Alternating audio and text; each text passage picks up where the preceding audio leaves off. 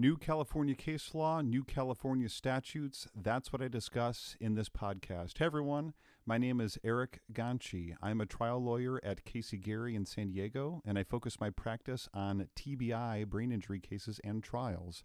I'm also a total nerd about tracking new laws, as this emerging and developing info can win and lose cases. Please enjoy my podcast, The Ganci Law Update, a Casey Gerry podcast. Hey, everybody, thanks for tuning into another episode of this. This first case that I'm going to talk about is a big one in California. It's called Tansavatdi versus City of Rancho Palos Verdes. Sometimes in the legal system, we have courts that disagree on how to read, understand, and interpret the law. And I know that you're saying, I know, I know. It's shocking to think that lawyers and judges may somehow find a way to disagree with each other, but it happens. I'm, I'm here to tell you. well, from this April 27th, 2023 decision, Tansavatdi versus City of Rancho Palos Verdes, cited as 14 Cal 5th 639, which is cited in the in the show notes. The California Supreme Court steps in to decide a split of holdings between our lower California courts on whether a design immunity claim in a case against a public or government agency can preclude a plaintiff for seeking a claim when a government has failed to warn of a dangerous condition.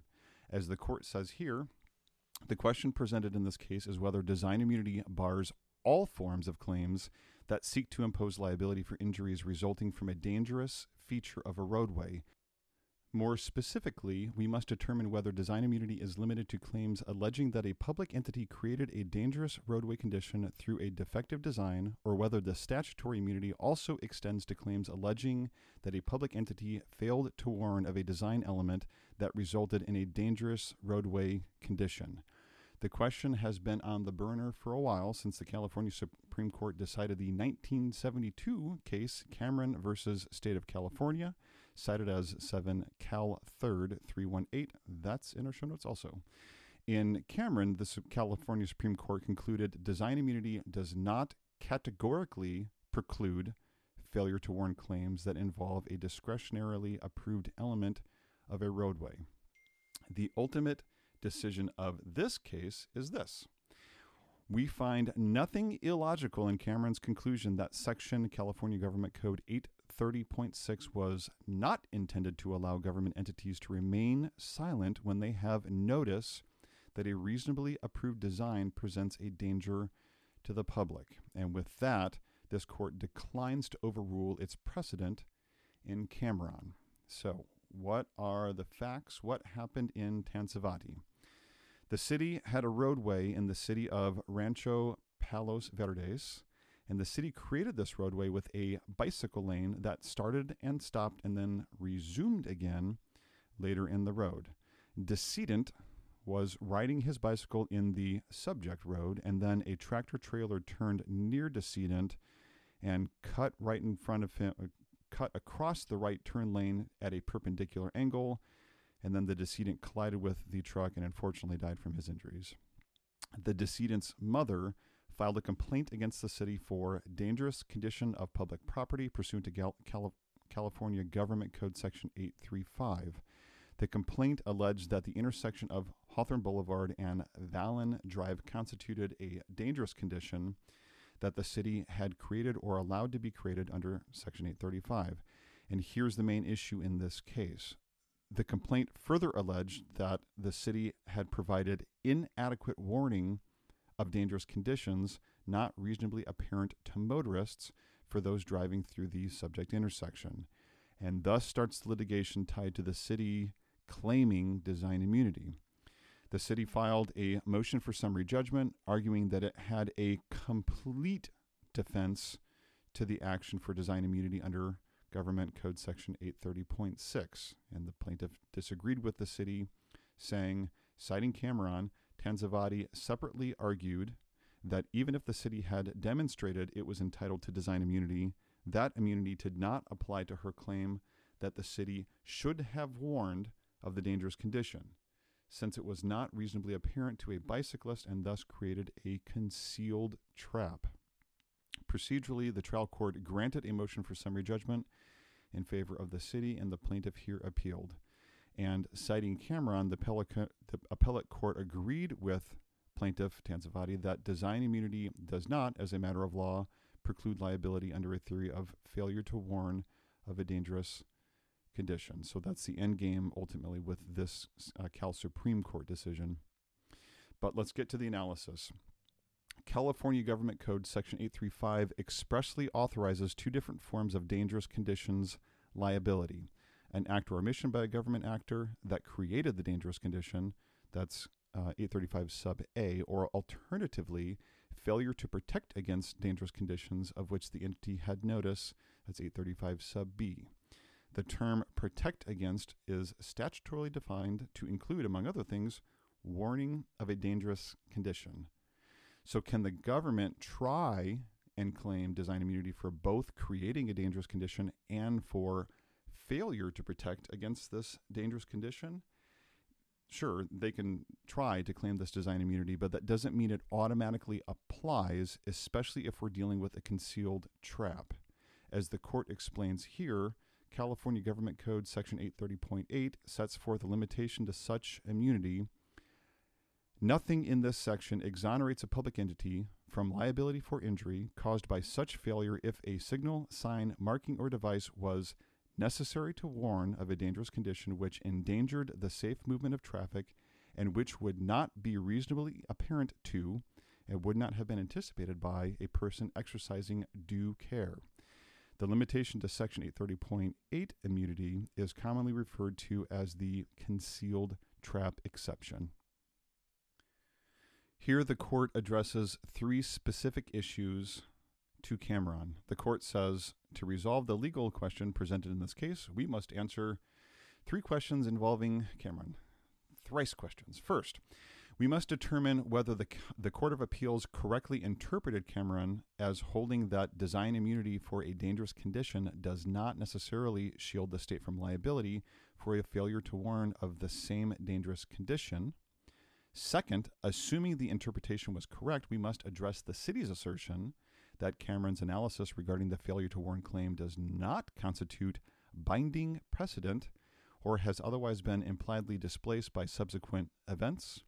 And third, to the extent the Court of Appeals properly interpreted Cameron and the decision is binding precedent, we must decide whether there is an adequate justification to depart from the doctrine of stare decisis and overrule our prior holding with the first issue. So, first, did the Court of Appeal correctly interpret Cameron as holding that design immunity for a dangerous condition does not necessarily shield the state from liability for a failure to warn of the same dangerous condition? The court says here, yes.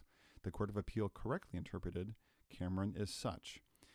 This court says our decision in Cameron expressly limited if the state were able to establish on remand that the challenged condition at issue in the case, the banking of the S turn and the road in that case, was part of the approved highway plans and thus subject to design immunity, that immunity would not defeat plaintiff's alternative claim that the state's failure to warn drivers of the known danger was an independent intervening cause of the accident.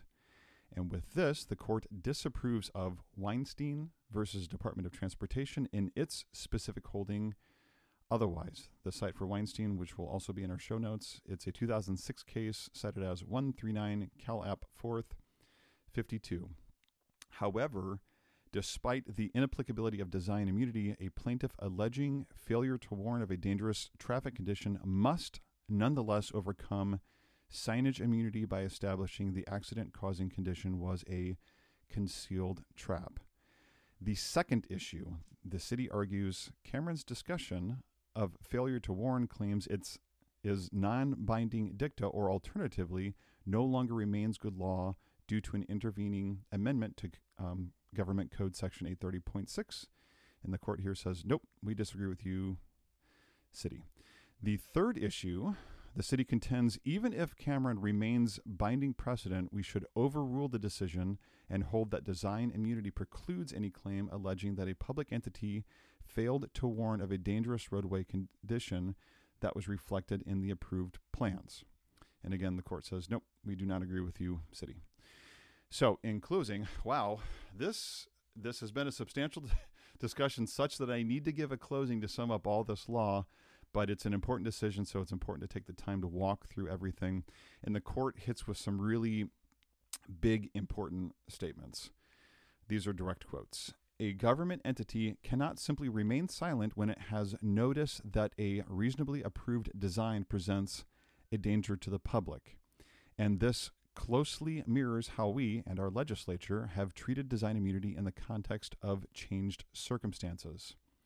While Section 830.6 protects a public entity's initial design decision, the entity nonetheless remains under a continuing duty to, re- to review its plan in the light of its actual operation.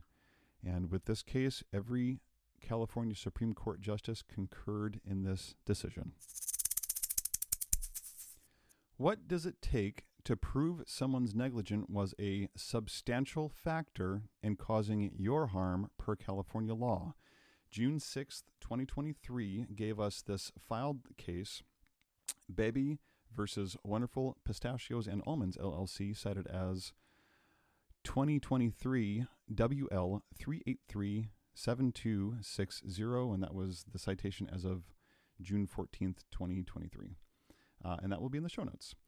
The main discussion of the case is whether the court improperly granted a motion for summary judgment in favor of defendants, which the Court of Appeals held granting this MSJ in favor of the defense was wrong. But this case also discusses important information in law about what it means to prove the negligence of a person or company was the substantial factor of causing your harm, the plaintiff's harm. Proving this element of substantial factor is required for a negligence case in California per our CACI jury instruction, CACI 430, which is the, the CACI that talks about substantial factor.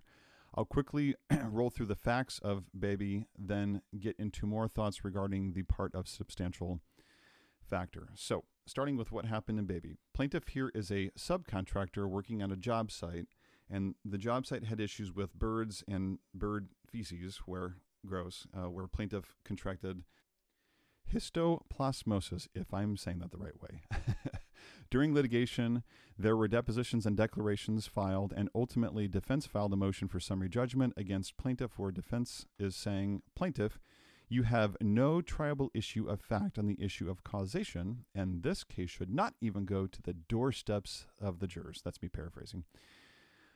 The court, the trial court grants the MSJ in favor of the defense and the plaintiff appeals, and this court of appeals holds in flavor in, in flavor in favor of plaintiff, saying the trial court erred in granting defendants MSJ. I guess that was a nice flavor if you're on the plaintiff side. And the court here reasons two main cases, Miranda and Sarti. First, in Miranda, versus Bomel Construction Company Incorporated. That's a 2010 case, 187 Cal App 4th 1326. Plaintiff claimed a fever fungal infection attributed, attributable to a construction dirt mound on property adjacent to the plaintiff's workplace.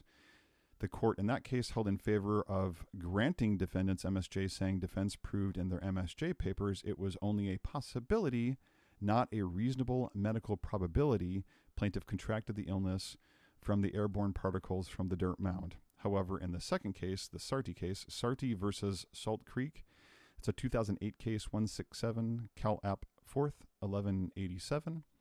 Plaintiff claimed a bacterial infection attributable to a restaurant meal, which was tuna, and the court here held in favor of the plaintiffs, highlighting the connection between plaintiff's bacterial illness and unsanitary conditions at the defendant's restaurant. The court reasoned the bacteria is not found in raw tuna unless that tuna has been cross contaminated by raw chicken where the bacteria is common. With the facts in Sarti, an investigation by the county health department identified four practices that could have led to cross contamination of the raw tuna with raw chicken Wipe down rags were not regularly sanitized. There was insufficient sanitizer at the dishwasher. Chicken tongues were sometimes used to handle other food, and raw vegetables were not stored separately from raw meat. And the court held reasonable inferences drawn from su- substantial evidence are indeed available to show causation. Okay, so the hor- the holding here in Bebe is in favor of the plaintiff. The court found Bebe to be more like the tuna contamination in Sarti and less like the mere possibilities of airborne toxins in Miranda. So now we have all the info about MSJs, dirt, and tuna out of the way. On to the other stuff about substantial factor and CACI 430. So let's discuss what's, what must be proven to prove substantial factor.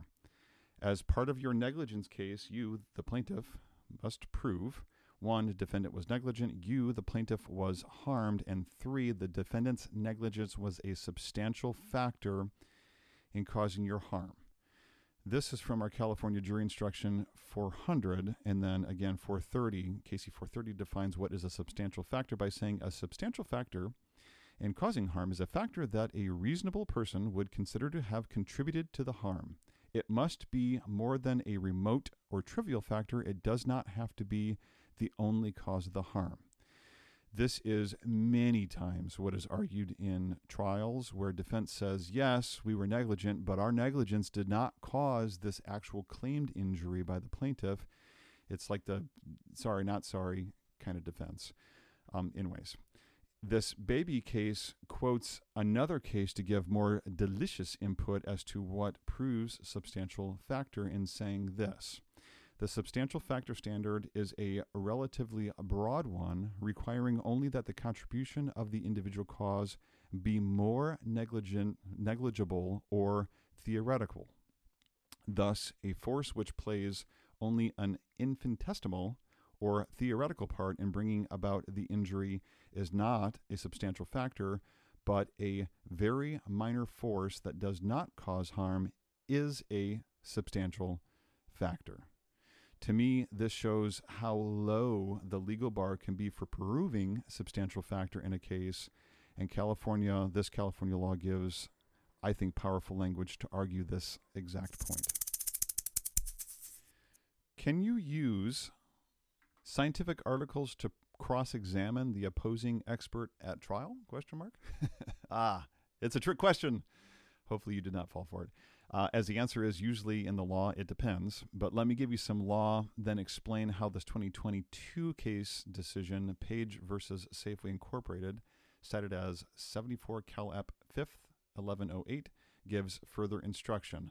I'll also say this Paige is a case of first impression, so it's an important one to have updated in our legal minds. To start, California Evidence Code Section 721 sub B is the main statute on this question that I just posed.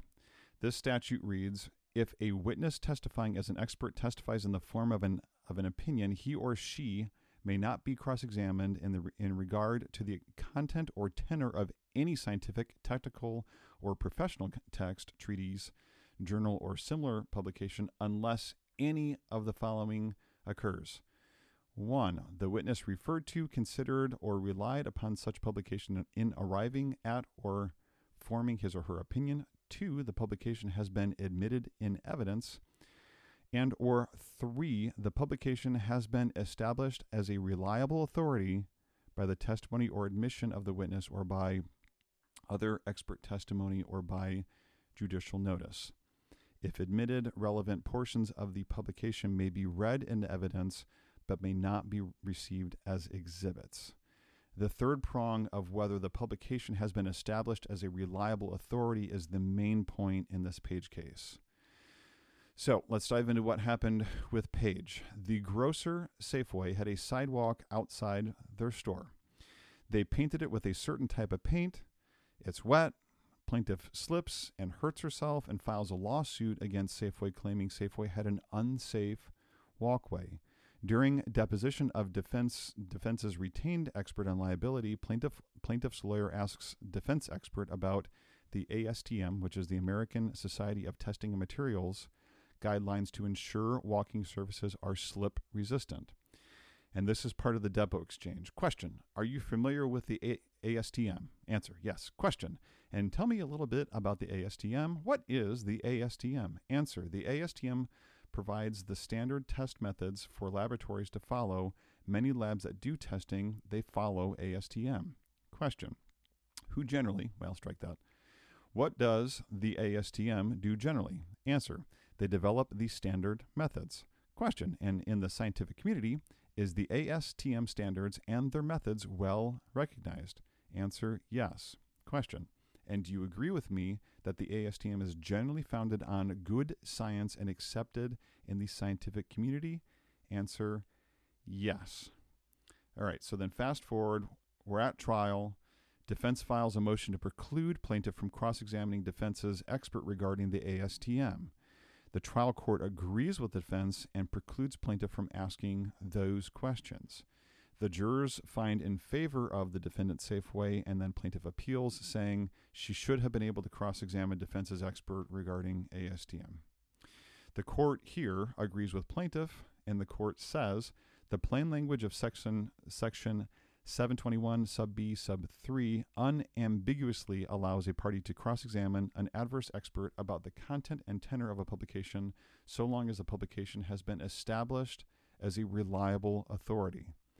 For a publication to be the basis for cross examination under 721 sub B sub 3, the statute does not require the expert to have referred to, considered, or relied on the publication informing his or her opinion in order to be cross examined about its content. There is no indication in Section 721b3 or in Section 721, Subdivision B generally, that use of a publication established to be reliable authority is subject to any of the requirements in subdivisions B1 or B2. Accordingly, the, tri- the trial court erred in ruling such consideration or reliance by the expert was necessary. The court also analyzes Senate Bill 70, 73 from 1997, which was the State Bar of California, which was State Bar California sponsored. sponsored. The court says this here, the legislative history leaves no doubt that Section 721b3 was intended to allow a party to cross examine an adverse expert about any publication that has been established as a reliable authority, whether or not the expert referred to, considered, or relied on the publication for his or her opinion. The court also discussed discusses the Senate Bill 73 anal- um, analysis along with the Federal Rule of Evidence 803 sub 18, and the court says, sponsored by the state bar, this provision substantially adopts, adopts Rule 803 sub 18 of the Federal Rules of Evidence to permit the use of published treatises and other similar publications which are established as reliable authority by the testimony or admission of the expert or by other expert testimony or by judicial notice to be used to cross examine an expert witness, whether or not the expert has himself or herself referred to it. So, the court here agrees with plaintiff. Yes, plaintiff should had, have been able to cross examine defense's expert based on the articles at deposition. But the court analyzes further whether the ASTM is a reliable authority. And again, a piece of first impression for the courts in California. And the court says the parties have not cited any California law discussing the type of witness testimony or admission establishing a publication as reliable authority under 721 sub B sub 3. Here, the defense expert testified at deposition that the ASTM is a well recognized international standards organization whose views are generally accepted in the scientific community.